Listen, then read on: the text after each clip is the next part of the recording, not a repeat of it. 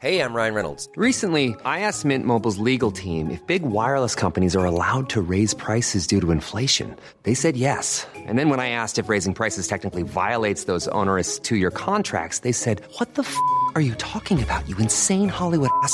F- So to recap, we're cutting the price of Mint Unlimited from $30 a month to just $15 a month. Give it a try at mintmobile.com slash switch. $45 upfront for three months plus taxes and fees. Promo rate for new customers for limited time. Unlimited more than 40 gigabytes per month. Slows. Full terms at mintmobile.com. Hold up. What was that? Boring. No flavor. That was as bad as those leftovers you ate all week. Keke Palmer here, and it's time to say hello to something fresh and guilt-free. Hello Fresh. Jazz up dinner with pecan-crusted chicken or garlic butter shrimp scampi. Now that's music to my mouth. Hello Fresh. Let's get this dinner party started. Discover all the delicious possibilities at hellofresh.com. Hello, everybody. Chris here. Just a reminder that this episode was recorded pre lockdown, back when we could all be in a room together. And second reminder that this season episodes are coming weekly. So today we've got an interview episode, and next Thursday we will have Homo sapiens Extra Lockdown Extended Edition. Enjoy listening. I was uh, the Grand Marshal of San Francisco Pride, and it was during the time of um, Bush, and he was trying to amend the Constitution of America to make it that marriage only between a man and a woman. Oh, for God's sake. and I wore a T-shirt that said "Amend yourself, Bush."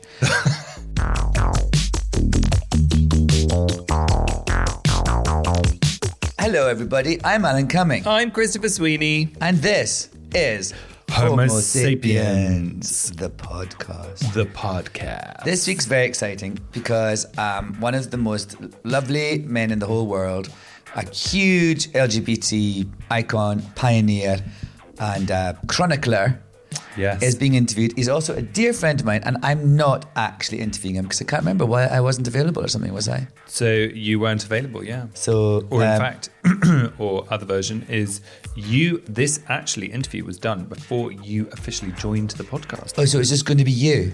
Well, it was just he was around because he because he was in he was promoting his show. So Oh, the um, the, the the reboot of uh, or the re the 25 years later of, uh, Tales of the Tales City. of the City. I see.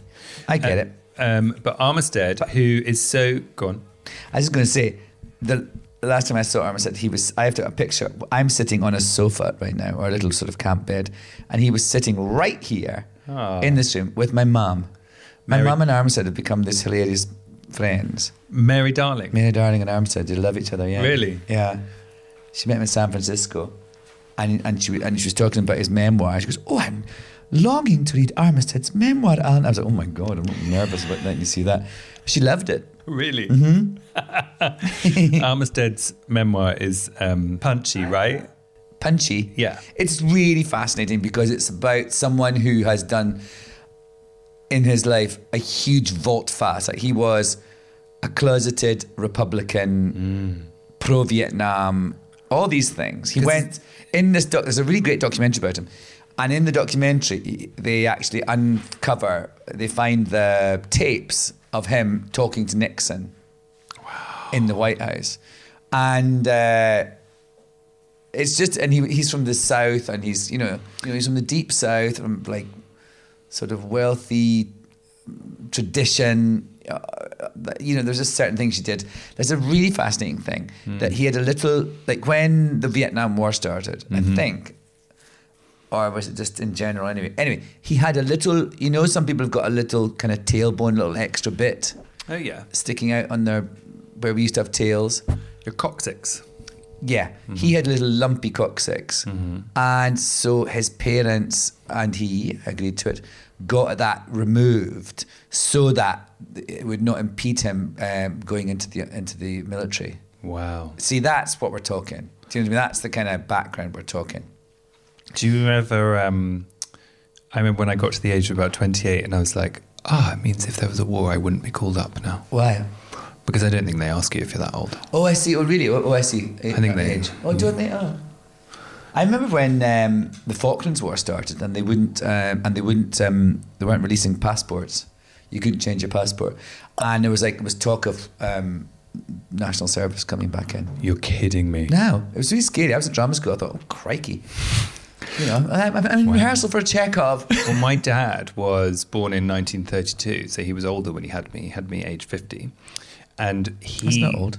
He was he was he was older when he had me as a kid, and he um, so he did uh, what you call it um, National service. national service. Right. So he was in the RAF for three years, at age Right. eighteen, and he he was um, he was a pianist. That's what he loved, and so he started a band. He was called Frank Sweeney, but he started a band called Frank Sway, which was like the uh, the jazz band in for the RAF. So he said he never had to do any work because he was always asked to go and play piano in like the officers' mess Oh, and stuff. fantastic. Isn't that cool? Yeah, that's I was like, that's how I would have survived the army had I been enlisted. But anyway, uh, so Armistead, and Armistead's got, got quite a lot to say about that because he went to Vietnam and uh, Yeah. All sorts. Did you have a lovely time with him? I really did, and um, he has moved. He's such a quintessentially American person, but has now moved to London. And we had such a funny conversation because he now lives near. He lives in Clapham, which is southwest London, but is a bit of a gay area of London, and is where when I had one of my first gay experiences was at the Two Brewers pub Oh, yes. with a guy whose name I cannot remember. Met him, really fancied him, took me back to his flat. Oh, I thought you had the experience in the Two Brewers. Sorry, yes, It started at the Two Brewers. It started at the Two Brewers. Where did he live? Hendon, Oh, for goodness sakes. Where's that?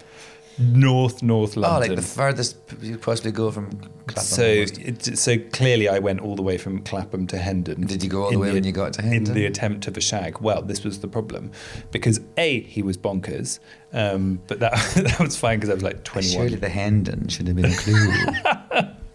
Well, yeah, uh, there was there were many clues, but I was 21, so I was incapable of noticing them.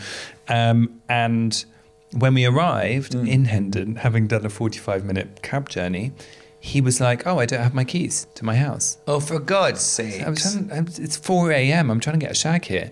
So then he decided that he would shimmy up the side of his block of flats to climb in the window. And he used, do you know down the side of a building they have a thing called a lightning conductor? Yes. I'm He- an intelligent person. So, well, as in I didn't, I didn't know that was one. There were anyway. So he used that. He held onto that and climbed up the building.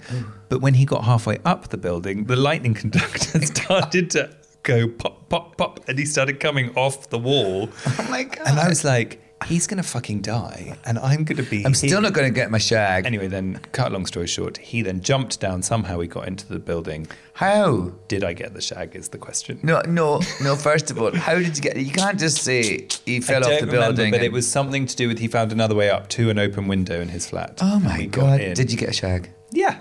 Oh, well. It wasn't great though. Well, he was probably exhausted after climbing up the bloody wall like Shag's Spider Man. Shag's a shag in my book. now, um, Even bad sex is quite good. It's be- exactly. Um, any port in a storm, Hendon to anyway. So that was, but that's all I've got to say about Armistead Maupin. How beautifully, wonderfully poetic of me. But what I do have something to say about is that you wonderful listeners write into us every week and you tell us your agony uncle questions. Agony uncle. agony uncle. So I think we should do a few of those. Let's Now, do it. Alan, um, would you like to kick us off? Yes. I've got a question from someone who wrote in. It says, What do I say to a parent who won't understand that some people want to be called they? Change is difficult for everyone. There's a resistance to, in some people's minds, to change uh, and to the norm and to the old guard. And I think it's it's actually not it's not really about they. It's about people not being able to accept that things are changing mm-hmm. and they have to they have to embrace them. So I think it's Yeah. more you have to come at it from a different angle. and and misunderstand it. And I sometimes I feel like it's got something to do with people don't mm-hmm. like that they might have been wrong in the past. Yeah. you know what I mean. Yeah. It's like fine, just say okay, I didn't know, move on. Absolutely, I think that's in politics and people. You know, attitudes have changed, things change, laws change. Yeah, you've got to be able to say, okay, cool, things have moved on, and I'm sorry. And I, and look, I'll give an example. So, for example, in music directing music videos, which I did for a long time, like a lot of alcohol on set was just a normal thing. You know? Really? And I think that now I would say, I would absolutely not allow that. No.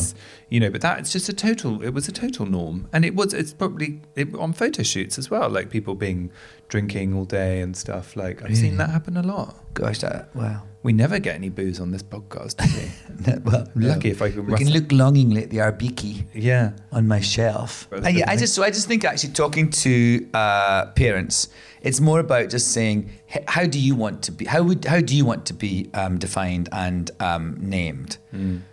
Tell me how you'd like to be. You, you know, are you a white old bore or are you uh, a middle-aged nice person or, you know just you know I mean? it's, it's as simple as that and however someone else wants to be defined it's our duty as as fellow human beings to give them that respect and Yes. and, and and and and also we can make mistakes but just Yeah. don't get don't be pissed off that someone's changed how they want to be defined No. you know we We've got better things to be doing with it's like when people get people get you know uh, think about it when people get married and they change their name it's the same thing Yeah, and no one gets cross about that. Yeah, go, is it your turn Uh, go on then. I've got one.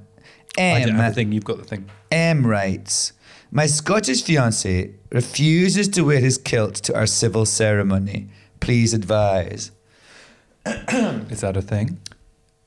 What do you mean is that a thing? Was that bad? Well, here's the thing. M, I don't think your Scottish fiance has to wear his kilt if he doesn't want to. Do you know, just because you're from Scotland doesn't mean you have to wear a kilt. And actually, the thing about kilts, let me give you a little historical uh, aren't they actually French or something? No, Oh. but the, the thing about tartans is that the, the you know Scottish people used to wear these wrappy things. Kilts, uh, as we know them now, were kind of um, modified from those old rappy things, so that we could uh, work in factories during the Industrial Revolution. The tartans we all wear were chosen for us by the London, the Scottish Society of London, when George the something went to Scotland to meet all the clan chiefs, and, and, and each one was given to a different clan chief. And sometimes when people think, oh, I've got this great ancient connection with one other clan, no, it's not because they ran out and they just give people the same one. so, so, um, Yeah. uh, so I think the thing is, uh, I love wearing a kilt. I think it's great. I don't think I have to wear a kilt at weddings. It's nice to. I like it. But if he doesn't want to, um, you don't have to. He's not a performing poodle. Absolutely not.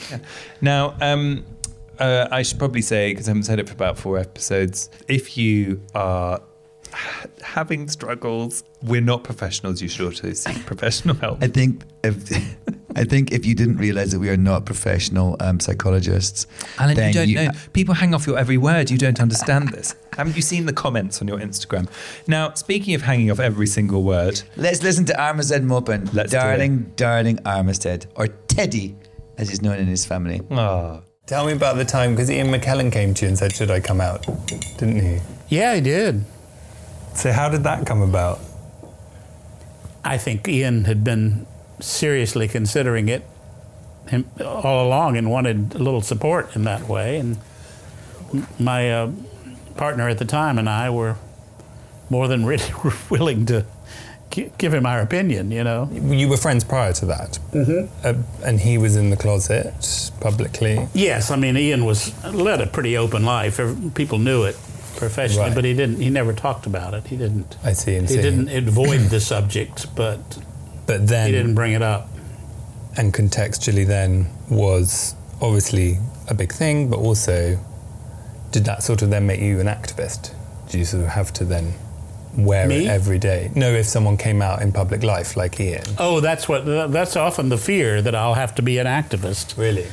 But sorry, that's what happens. Mm. That happened to Ellen DeGeneres. She said the very same thing. Really? I don't want to be an activist. Well, mm. once you're out and you're and and vulnerable to the uh, public's opinion of you, you you start getting indignant about the difference in the way you're treated. You know, Yes. Yeah. and uh, and Ellen, in her own way, is a big activist just by who she puts on that show. Mm, totally. Yeah. And also, I think there's a there's a sort of there's a benign version of activism, which is just being around, just being around and being gay and just. Well, I've always been a member of that club. Yeah. Well, I think that's I just think what you can do is just be ordinary about it in public. and that's what I think people always connected with about your stories is it was it was it was gay straight everybody all mixed in Yeah, together yeah. and I think that's what I find interesting is people go what's gay life like and you go mostly straight people Yeah, getting in my way yeah, yeah. That's been really my call to arms all along. Just be yourself and get on with it. That's all I've done. Really, I don't.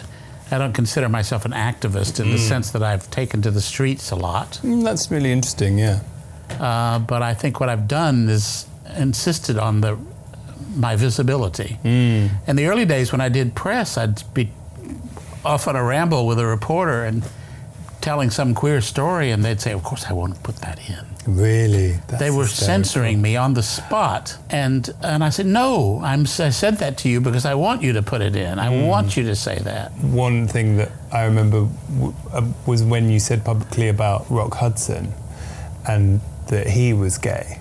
And th- that caused a stir, did it? But you felt it Among certain people. Yeah. But you felt it had to be said. That was no question it had to be said. Mm.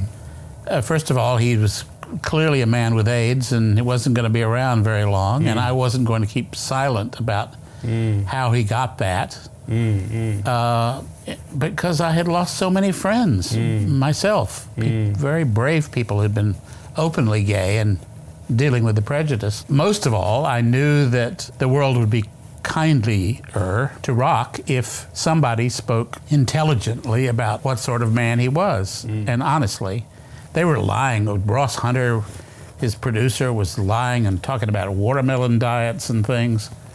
And oh, liver cancer. liver cancer, just mm. ridiculous, panicked responses. Mm. And I, I just, I didn't, I couldn't take it. And Rock uh, ended up sending his biographer to meet me. He said, You were the first person I should talk to. So Really? I, I realized that he understood what I had done and hmm. why I had done it. But a lot of queers didn't. Really?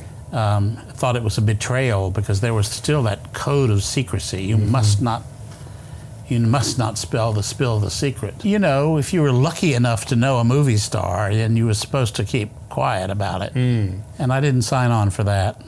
And, di- and did you talk to him about it ever before, saying, you know, I uh, yeah, I did. Uh, when we first met, I said, you know, if you told your story, it would make a huge difference in the world. And and he was kind of fascinated by the idea. really? Uh, but his partner, Tom Clark, said, Not until my mother dies. And all I could think of was if I was fucking Rock Hudson, which I tried briefly, uh, I would be happy to tell my mother about it.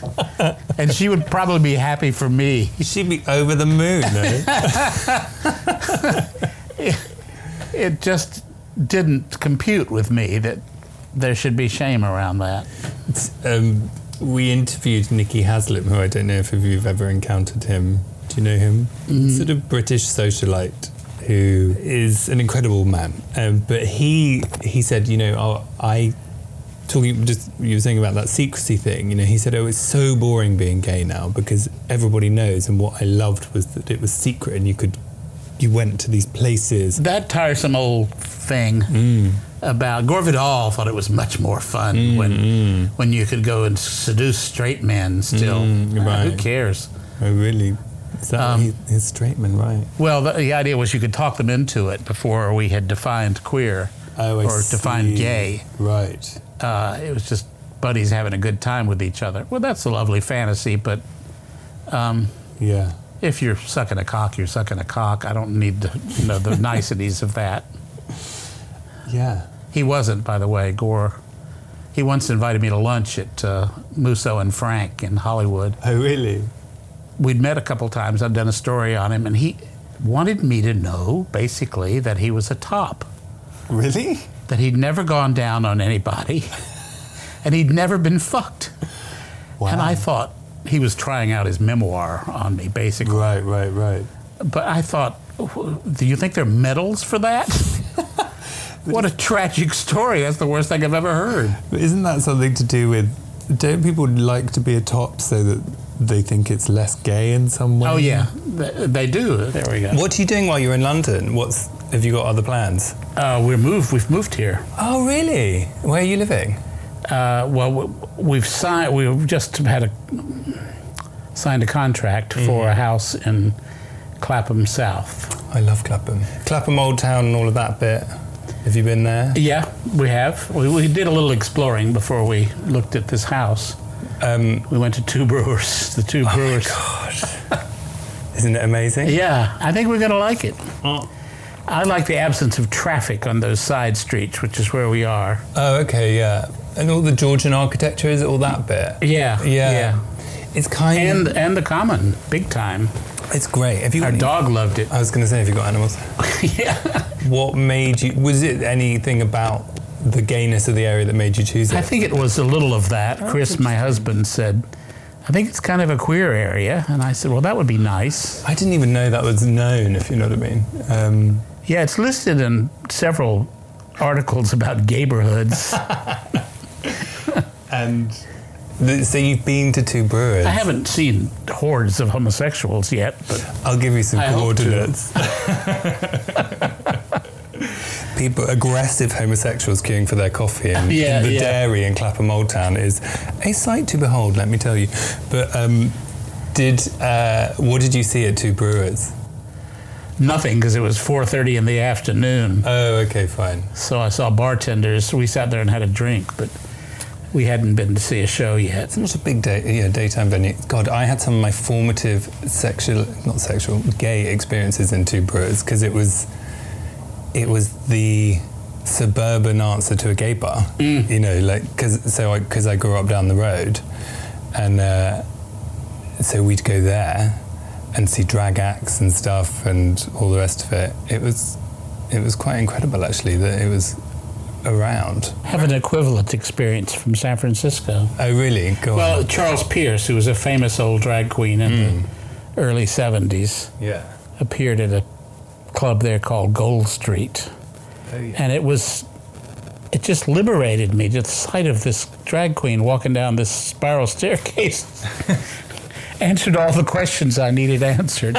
You're talking about the first time you went to a gay bar in San Francisco and you said you walked in and people were slow dancing to Barbra Streisand. Was and you That was the rendezvous. uh, yes, and you thought, get me the hell out of here. Yeah, it scared me to death. Now I would just kill to slow dance to Streisand with my husband. Well, do you know what, what struck me about that is that I remember my first gay experiences were much more into the, you know, into the frying pan type thing. I was like, okay, this is, you know, no one ever, I never saw anyone slow dance. And when I heard you say hmm. that, I was like, God, no one did that. It was like, it was about, Well, it was just beginning to be uncool. really, Yeah. In what respect? Probably too intimate. Right. Gay And- men were learning to to shun that because they were supposed to be butch. So do you think that's okay? Because that's what I wanted to ask you. Is you've spoken a lot about intimacy, and I have been fascinated by what you've said. And do you think that there was a period before where people were more intimate, and then that moved away? I only know it mostly from old films that I've seen of gay hmm. men at private gatherings where they're slow dancing in someone's living room. Mm. Um, And kind of sweet, the thought of it and the sight of it. and do you do you think that is there's been a sort of butchification then? Well, that happened in San Francisco in the 70s, yeah. And what what was the trigger for that, if one can quantify it? I don't know. I don't know exactly. I know I was very much a part of it. I mean, I could went out and bought the fuck me boots and the the Levi's and the flannel shirt and uh, Yeah. got with the program. And I kind of enjoyed that aspect of it because that was sexually attractive to me. And is there an element of theatre about that, or is it to do with ultra masculinity being attractive? or something. I don't know. Probably a little bit of both. What I think is interesting when I talk on this podcast to a much younger generation than I uh, is that I feel that people really forget so much of history, and people don't know who Harvey Milk is, for example, and and which is extraordinary. Well, there's been an Oscar-winning movie made about him, so they're just idiots. yes, but you know, I, I kind of go, well, I have to listen to that, you know, and go, okay, well, so Yeah, you yeah, know, yeah. that that is a fact, and I wanted to ask you to describe what it was like when you first went there uh, to San Francisco and what it felt like, because I don't think people know how extraordinary it was. Well, the exhilaration of arriving in a place where you could be fully yourself, uh, go to a bathhouse and have amazing experiences, and hang around afterwards and eat a nine grain sandwich in front of a big TV set. um, it was the bathhouses were everything. They were social centers, uh, mostly mazes with sex and private rooms and for me it was a just it was an amazing discovery it I, I don't undervaluate ever the uh, the importance of sex in that in those early years at the bathhouses anonymous sex whenever you wanted it um, And what was what was the value? And I don't mean that in a prim way, as in just to expand on that. um, well it it uh, it taught you a lot of things about human nature I figured out you could tell the difference between a bastard and a nice guy in the dark Really, by the language of touch. because you had Tenderness could come across from a stranger in a dark place. Um, and uh, and I fell in love more than I should have over nothing. yeah.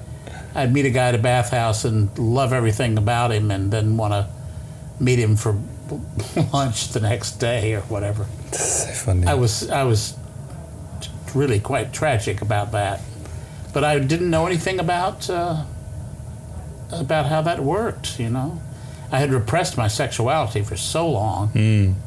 Uh, I didn't have any real experience with love. So that was always a mess. The the falling in love thing. I did it too quickly and not well, and I had to learn. Uh, and- And do you? Because I felt exactly the same when I first came out and went to gay clubs. I, in retrospect, I just fell in love with everybody. It was like, You were looking for a husband. yeah, and So was I. yeah, It only took me forty years to find him. And do you, is that? I yeah, because I sort of had to learn the terrain that, Yeah. that that everybody was not like that, but I struggled with the random sex thing, and so did I. you did. Yeah.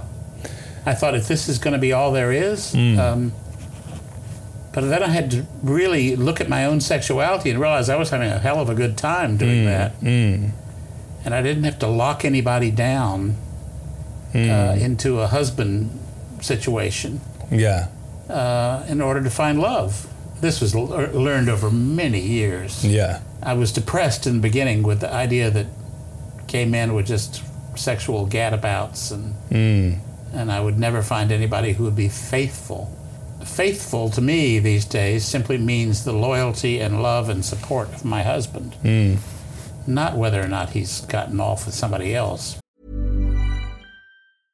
Hey, I'm Ryan Reynolds. At Mint Mobile, we like to do the opposite of what Big Wireless does. They charge you a lot, we charge you a little. So naturally, when they announced they'd be raising their prices due to inflation, we decided to deflate our prices due to not hating you. That's right. We're cutting the price of Mint Unlimited from $30 a month to just $15 a month. Give it a try at mintmobile.com slash switch. $45 upfront for three months plus taxes and fees. Promo for new customers for limited time. Unlimited more than 40 gigabytes per month. Slows. Full terms at mintmobile.com. Ever catch yourself eating the same flavorless dinner three days in a row? Dreaming of something better? Well, HelloFresh is your guilt-free dream come true, baby. It's me, Keke Palmer. Let's wake up those taste buds with hot, juicy pecan-crusted chicken or garlic butter shrimp scampi.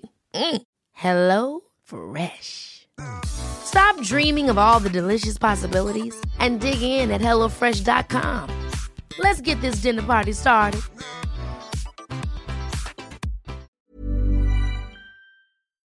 I feel like we're in gay 2.0, which is that the butchness thing we just spoke about and the uh, the um, monogamy thing is almost like trying to be like straight marriages, trying to be like straight Yeah. couples in order to go, okay, so we're all right, you know, we're okay, we're not we're not too weird, Yeah. uh, and and actually, there's a lot that straight people could learn from gay relationships, and Absolutely. I think that every day. Really? People in my life. really, And I thought I think you don't want to hear it. Mm. The sister I love so much uh, is having a terrible time at whatever her, her age is. She's funny about it, but dating on Match.com, oh god, right, and she's she's like auditioning them all for the role of husband. And Yes. I said, why don't you just get a good role in the hay and enjoy that? Um, which she's been known to do. right, Forgive me, Jane, if you're listening to this. um, but but um, part of her is still very much a Southern belle who's locked into the notion of this is the way it'll be. And, and I don't think she'd be any more happy than I would be with a totally monogamous situation. I'm not a I'm not a, a, a you know a whorehound hmm. by any stroke of the imagination. I'm 75 for God's sakes, and so hmm. it's just not the urge isn't there. And hmm. when I do get it up for a marathon sex thing with my husband, usually, sometimes we share. Um, it takes a lot of equipment. it takes a shot in my cock, for Oh, God's really? sakes. but it's worth it because you're a dildo for two hours. Hey, listen, whatever And there's gets nothing you. like that. No, exactly. Um, Yeah. so it's you know it's a it's a more complicated procedure Yeah. to to be a you know a slut Mm. but it's it's worth it Yeah. and my wonderful husband understands how to make it fun Yeah. Just going back a bit to what you were just saying then about one of the things I adore about you, and I know a lot of people do, is this idea of telling the truth. And that takes a lot of effort, you know, um, all the time. And I wondered how you became that person because I know I know that you you kind of maybe weren't originally. Um, no i was a real little tight ass i mean i was in the closet for a long time Yeah. too Mm. posing as something that i wasn't um, and then i realized that it worked telling the truth works you don't have to keep track of what your lies Mm. And uh, when you're in my business, uh, both as a writer and a public person, um, that's important. And that yields benefits. People like it. Mm. If you admit the worst about yourself, somebody always says, I'm that's so funny. I do that myself. I never thought they admire you for for doing that. Yeah, I think is that to do with this idea that we think our problems are unique and they're just not. They're not. They're so universal. I tell this story about my that my sister made happen. Um, she told me once that her mother-in-law had was so ashamed of herself during gynecological examinations that she took a bag to wear on her head Really? during the when she was in the stirrups. She'd put a bag, and I said, "Was it the same bag every time? Was it a, like a paper bag?" Need details. Or did she have a did she have an embroidered thing, you know, like a head cozy? And Jane could see me working up to this, and she said, "You are not going to write about this."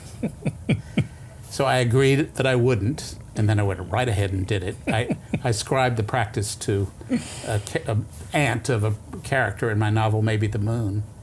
And I was in Raleigh, my sister's hometown, my mm. hometown, mm. and I was doing readings, and that was a very popular passage, it had been on the tour. Yeah.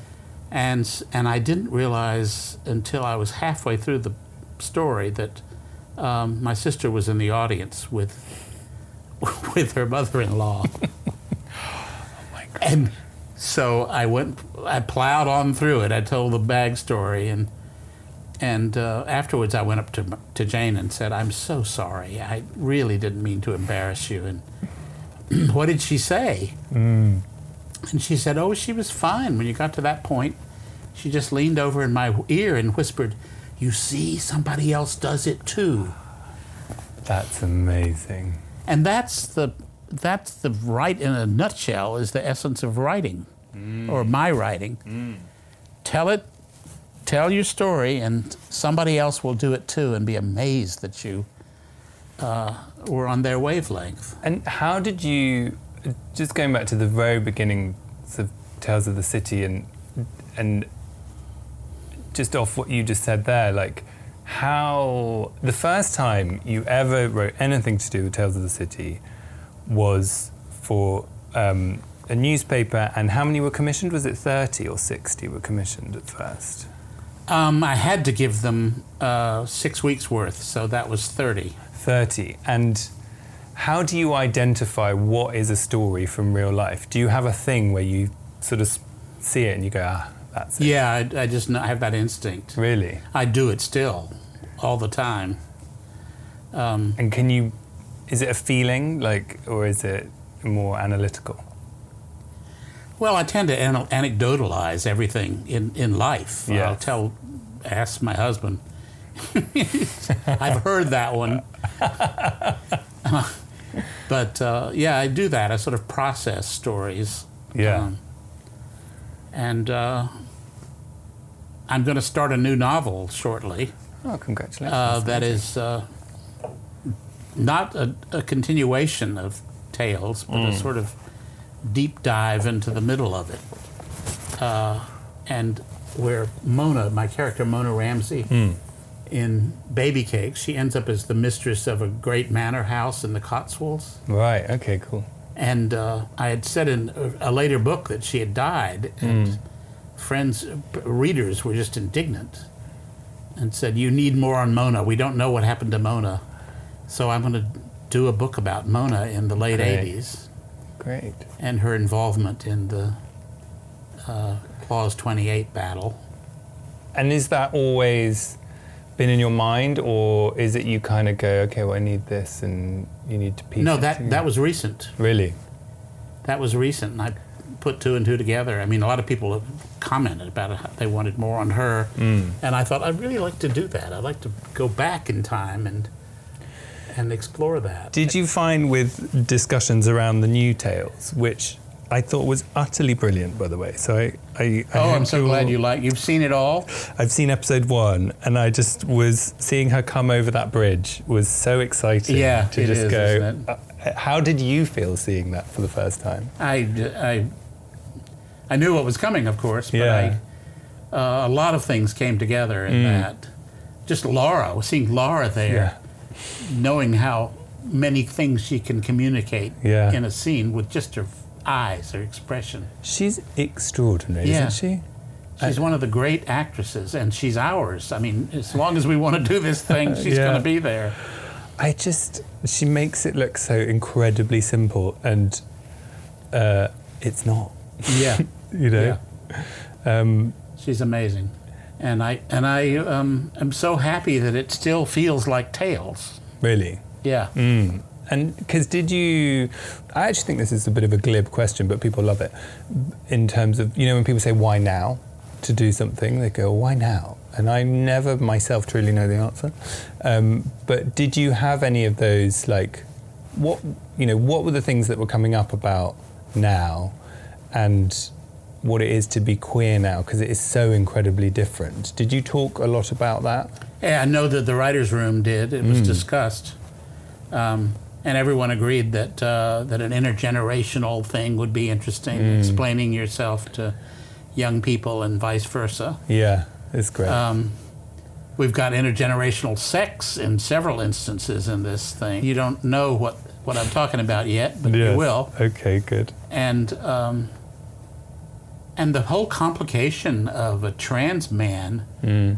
who's identifying as a man now and mm. taking testosterone mm. for it.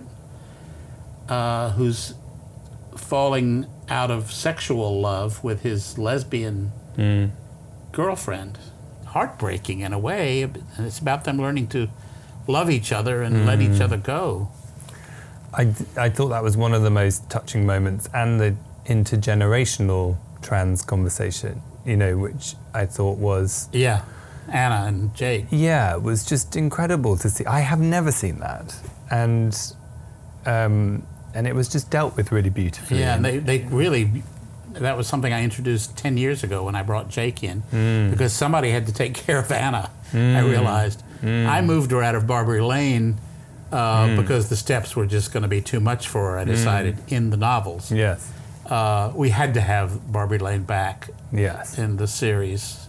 We had to, and we all got so excited about it. Seeing it again, it was like returning home. just on the the new series and and what's what did you find that you were so most struck with about how different it was to portray queer life uh, based on the stories that are in you know the new series How is it different from the? well yeah i was just interested by you know i love the conversation at the beginning where they're saying you know they didn't they didn't know that we were queer and i just thought that was Oh, yeah. so now you know yeah, and yeah. To have that argument. Yeah, and how do you feel about that kind of stuff? Well, um, in my own life, Yeah. I love it when somehow or other the word husband comes up Mm-hmm. when Chris and I are in public. Hmm. Because that feels to me like both a political act Hmm. and a romantic one. I still feel the need to, to bear witness to a joyful queer life. Mm-hmm. Me of me, I don't know. I enjoy it. And do you, what do you, if you have an opinion, do you think about 19 year old queer kids today? Do you think they're lucky? Do you think they're just obsessed with Instagram? Do you think, I think they're 19. you know, I don't want to judge myself at that age, and I'm not going to judge them in any way. Um, yeah, some people are obsessed with Instagram, and it's a crashing bore, as we sort of illustrate yes. in the series. Um, yeah, I don't. I'm not fond of, uh, you know, the Kardashian culture. I don't know. There are 19 year olds out there right now who are bright, intelligent people who are openly gay and and living their lives, and I salute them. I love to meet them. I do meet them. I'm thinking about your activism, and do you think the next generation are continuing that enough? I don't know what I don't know what the answer to that is. No. Enough. What is enough? You know.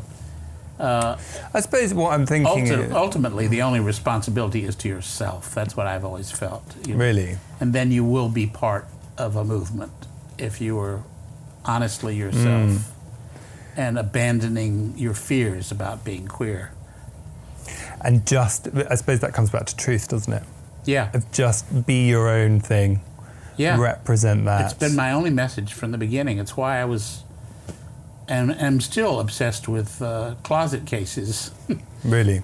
that's the that's the least thing you can do if you're a queer. Is just be happy and open about it. You said something lovely about that, where you said, you know, I've, I've, I've worked out how to say what I want with sex. I think was it? That? Yeah. Yeah. If you if you trust the person you're with, if you're Yeah. with the right person, you can both do that and have some great fireworks. Do you think there's a link between that and the sort of the quick and emotionless sex that can be in the gay bars and all of that? That people aren't really doing intimacy. They're no, just- they aren't. And that the intimacy is a great addition to sex. And and why isn't that happening? Do you think? Um, I don't know. And what held you back from saying what you wanted for so long? Maybe not being with the right person. I don't know. Mm-hmm. It's it's like uh, it's hard to acknowledge whatever you want sexually exactly. Yes. Yeah, yeah, yeah. I think everybody has some problem with that. Oh, I totally agree. Um, and, and I think it's not spoken about enough.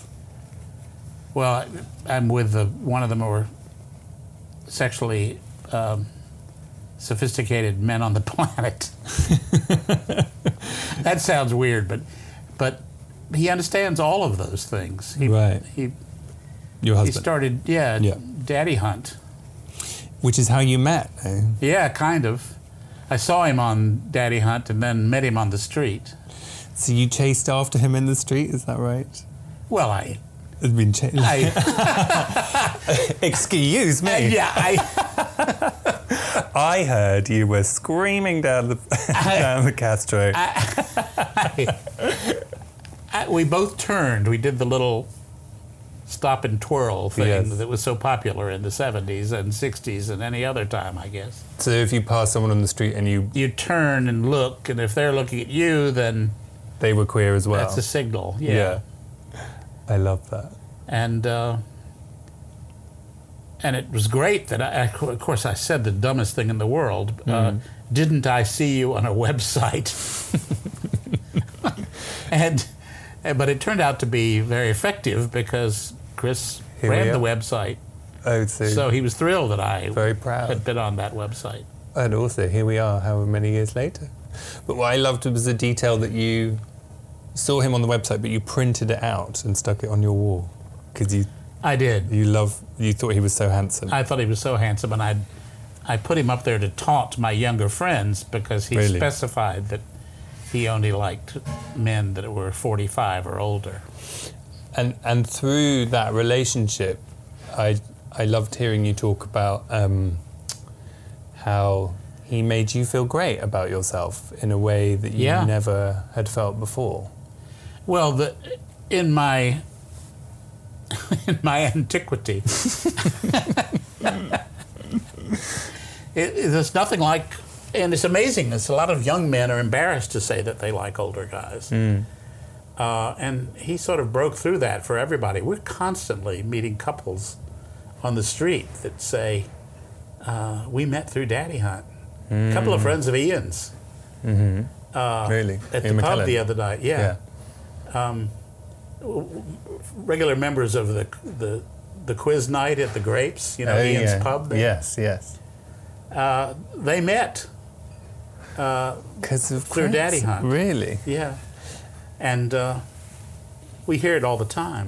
I, there's many people that thank Chris for opening their eyes about that, as thank me about my books. Well, that's because they both come back to truth, don't they? Yeah, You spoke the truth. People came.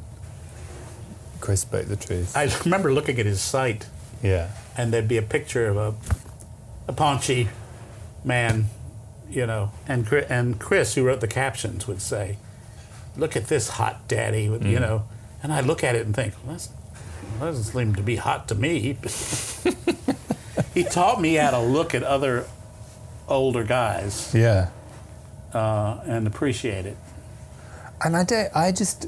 I don't feel there's any room for that anywhere in when you say you know Instagram's dull, but it's so homogenous the way people that I find that gay people look today, and I think gay men have this idea of being like this muscly topless thing. I love. You're not on Instagram, are you? I am. Oh, you are. I don't have any muscle-y topless, whatever that is. but I, I uh, shirtless. You know, like Yeah. I always love on Instagram to go back, to scroll back to the time when they became when they were little geeks and Yeah, you know, you can always see there's like a, a box of about nine pictures where they become the sort of oh okay, I'm going to make my Instagram a proper Instagram now, Right, where it's right. lots of pictures of me shirtless, and it's going to be you know yeah, um, it's quite funny. vanity is never very attractive, really. No, Um, it really isn't. even it's even if they've got something, they've got the goods. Mm. The fact that they're deliberately showing it to you is somehow less appealing. The most attractive thing is them not knowing it. Yeah, exactly. That's what I adore about my husband, William, is that he's very handsome, but he has no idea. it's very interesting, isn't it? Uh, that's a great quality. Yeah, it really is. Um, this is uh, a question that I wanted to ask you that you might not be able to answer, but uh, it doesn't matter. Um, who do you think, in terms of writing, is doing now what you did then, which was so extraordinary at the time? Uh, they broke the mold when I. Good. Yes. I don't. I don't know. But is there anyone who you you know? I did- love uh, Andrew Sean Greer. Okay. Wrote a book that won the Pulitzer last Mm-hmm. year called Less. Oh yes, yeah. I have it on my bedside table. You have it there. I- Well, read it because it's I need to wonderful. just it's about it. a gay writer yeah. and who's traveling the world, Mm. and uh, and it has a great several great jabs at the whole gay writer culture. Brilliant. Um, and he's a friend. Uh, and he's such a good guy that I don't feel even vaguely envious of his Pulitzer. Mm-hmm. I feel vaguely envious of his hot body, which I saw at Burning Man You went to Burning Man twice. How was it? Oh, it was wonderful. It's ex- I, I again, it's one of those things in my life that wouldn't have happened without Chris because he he got the RV in order and uh, you know made costumes for us and knew exactly how it worked. What is it like there? I have never been. Dusty, Mm-hmm. very. That's why we went. It's hallucinatory. Uh, Really? You feel like you're looking at some carnival on Mars. It's just amazing. Really? And so, what have you got planned next? What would you like to see? You're going to do your book. I'm going to do my book. Mm-hmm. I've got a story that I have to write for Audible, which I think will be fun because I get to read it. I get to tell a story. Oh, wicked. Audible. Yeah. Um, but that's hope there's nothing else for a while. Mm. And you're living here for the foreseeable. Yeah, Fantastic. buying antiques for the house in Clapham. Brilliant. Wonderful. You'll let me know if that was a terribly bourgeois thing to do, won't you? What, buying antiques for your house in Clapham? it's a little bourgeois. Even as I say it, I feel that it is. My early memories of London when I came here at 19 was Mm. suddenly discovering queers in these antique malls, you know, in the in the, sh- the shopping Yes. things. Suddenly thinking, oh my God, why are all these men looking at me? And Really? yeah, you could feel the energy. So that was probably n- northwest London, wasn't it? Is that where all the anti- Hampstead. Yes. Yeah, And- yeah, yeah. Well, now you've got two boroughs on your doorstep. Yeah, How exciting! Thank you so much for taking the time. thank you. It was fun. Really appreciate it. I gave him wonderful recommends for antique shops now that he's a. Oh, that's nice. Brit. I've I must say hello to him. Actually, I'm not. I emailed him loads of little, a little, my, all my favourite secrets of where to go, where to get antiques, and Um, so hopefully his house will be filled with treats. Oh wait, are we back? I didn't realise. yeah, yeah, this is us back. I was just uh, Alan's texting just- Armistead. Alan, Alan's just texting Armistead. I wonder if he's got. His, probably doesn't Dear have his American Armistead. number anymore, does he? Tales of the City. Uh, I think it's probably still on Netflix. Go watch it. I would think so. He's an extraordinary man. We've had a lovely time listening to it. Shall we do a little message to him right now? Yeah, go on then.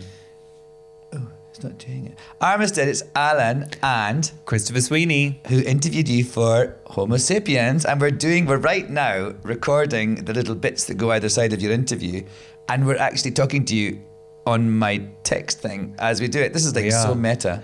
And we're talking about Armistead. If you remember, I sent you some antiques recommendations like Ardingly Market, and I want to know how you got on.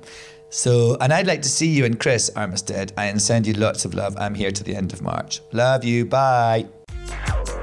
So, um, that was it. So, how about how about this, everybody? Write to us at hello at homosapienspodcast.com Oh, he's good. and um, send us, uh, what do you call it again? Uh, agony uncles. Send us your agony And uncle questions, send us Review your- this show. Tell us what you think of us.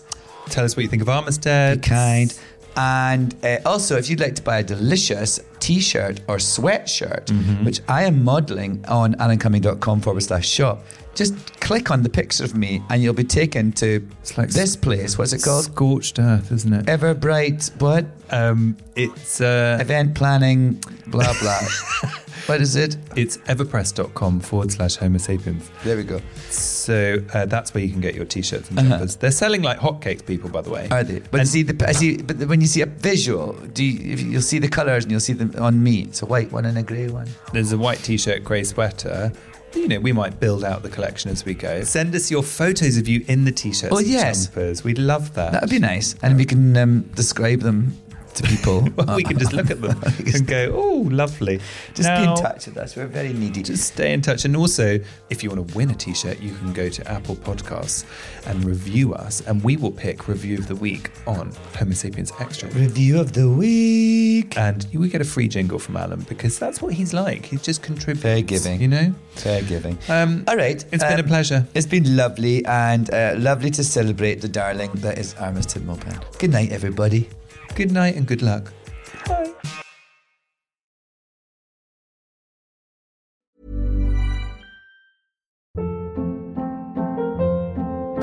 Hold up. What was that? Boring. No flavor. That was as bad as those leftovers you ate all week. Keke Palmer here, and it's time to say hello to something fresh and guilt-free. Hello Fresh. Jazz up dinner with pecan-crusted chicken or garlic butter shrimp scampi. Now that's music to my mouth. Hello Fresh. Let's get this dinner party started. Discover all the delicious possibilities at hellofresh.com.